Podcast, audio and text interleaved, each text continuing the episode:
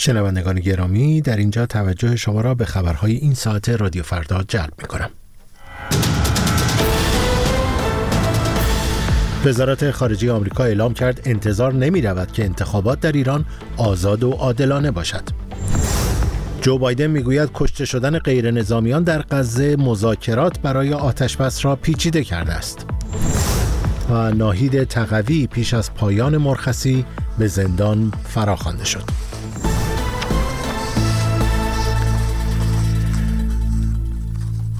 با درود بر شما شنونده گرامی مهرداد میردامادی هستم با مشروع خبرهای این ساعت وزارت خارجه آمریکا اعلام کرد انتظار نمی رود که انتخابات در ایران آزاد و عادلانه باشد متیو مولر سخنگوی وزارت امور خارجه آمریکا در این باره گفت no expectation that Iran's elections will be free and fair, and I suspect that uh, a great number of Iranians have no expectation that those elections will be free and fair. سخنگوی وزارت امور خارجه آمریکا همچنین افزود شمار زیادی از مردم ایران هم انتظار ندارند که این انتخابات آزاد و عادلانه باشد. همانطور که می‌دانید هزاران نامزد در روندی غیر شفاف رد صلاحیت شدند. به گفته متیو میلر سخنگوی وزارت خارجه آمریکا جهان دیر زمانی است که می‌داند مشخصه نظام سیاسی ایران غیر دموکراتیک و غیر شفاف بودن دولت دستگاه قضایی و نظام انتخاباتی است. دوازدهمین دوره انتخابات مجلس شورای اسلامی و ششمین دوره انتخابات خبرگان رهبری جمعه 11 اسفند ماه برگزار می شود.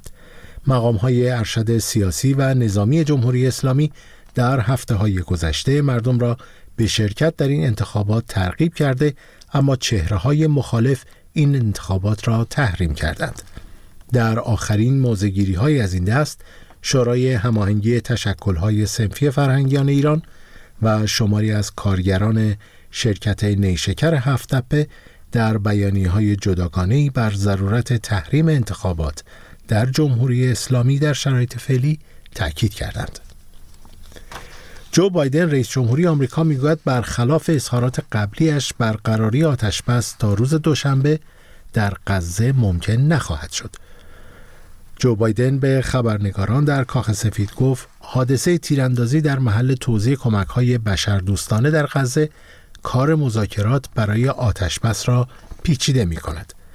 مقام های فلسطینی می‌گویند روز پنجشنبه در جریان تیراندازی نیروهای اسرائیلی به فلسطینی هایی که برای دریافت کمک های غذایی در شمال غزه گرد آمده بودند 104 غیر نظامی کشته شدند. اسرائیل متقابلا ادعا کرده است که به سوی جمعیت تیراندازی نکرده و بیشتر تلفات ناشی از زیر دست و پا ماندن افراد بوده است. رئیس جمهوری آمریکا درباره این حادثه گفت روایت های متفاوتی در این باره دریافت کرده اما خود هنوز در مورد آن به نتیجه مشخصی نرسیده است. شورای امنیت سازمان ملل قرار است برای بررسی این حادثه تشکیل جلسه بدهد. خانواده نرگس محمدی اعلام کردند که به دلیل مخالفت مقامهای قضایی جمهوری اسلامی فعال حقوق بشر روز پنجشنبه اجازه پیدا نکرد تا در مراسم تشییع و تدوین پدرش شرکت کند. این سخیره علیه نرگس محمدی در حالی است که وی از 11 آذر ماه به این سو از حق تماس تلفنی و حق ملاقات با خانوادهش محروم بوده است. ناهید تقوی زندانی سیاسی و شهروند دو تابعیتی پس از چند هفته مرخصی پزشکی با پابند زودتر از موعد تعیین شده به زندان بازگردانده شد. مریم کلارن دختر خانم تقوی خبر داده که مادرش شامگاه چهارشنبه نهم اسفند خودسرانه و بدون دلیل روشن به زندان اوین منتقل شده است. در همین ارتباط وزارت خارجه آلمان در بیانیه تاکید کرد ناهید تقوی به سختی بیمار است جای او در زندان نیست بلکه باید تحت درمان قرار گیرد. این بیانیه میافزاید پایان ناگهانی مرخصی درمانی ناهید طبقی این امر را ناممکن می‌سازد. دولت آلمان در این بیانیه بیتوجهی به سلامت ناهید تقوی را محکوم کرده است. با سپاس از همراهی شما با آخرین خبرها دعوت می کنم شنونده ادامه برنامه های رادیو فردا باشید.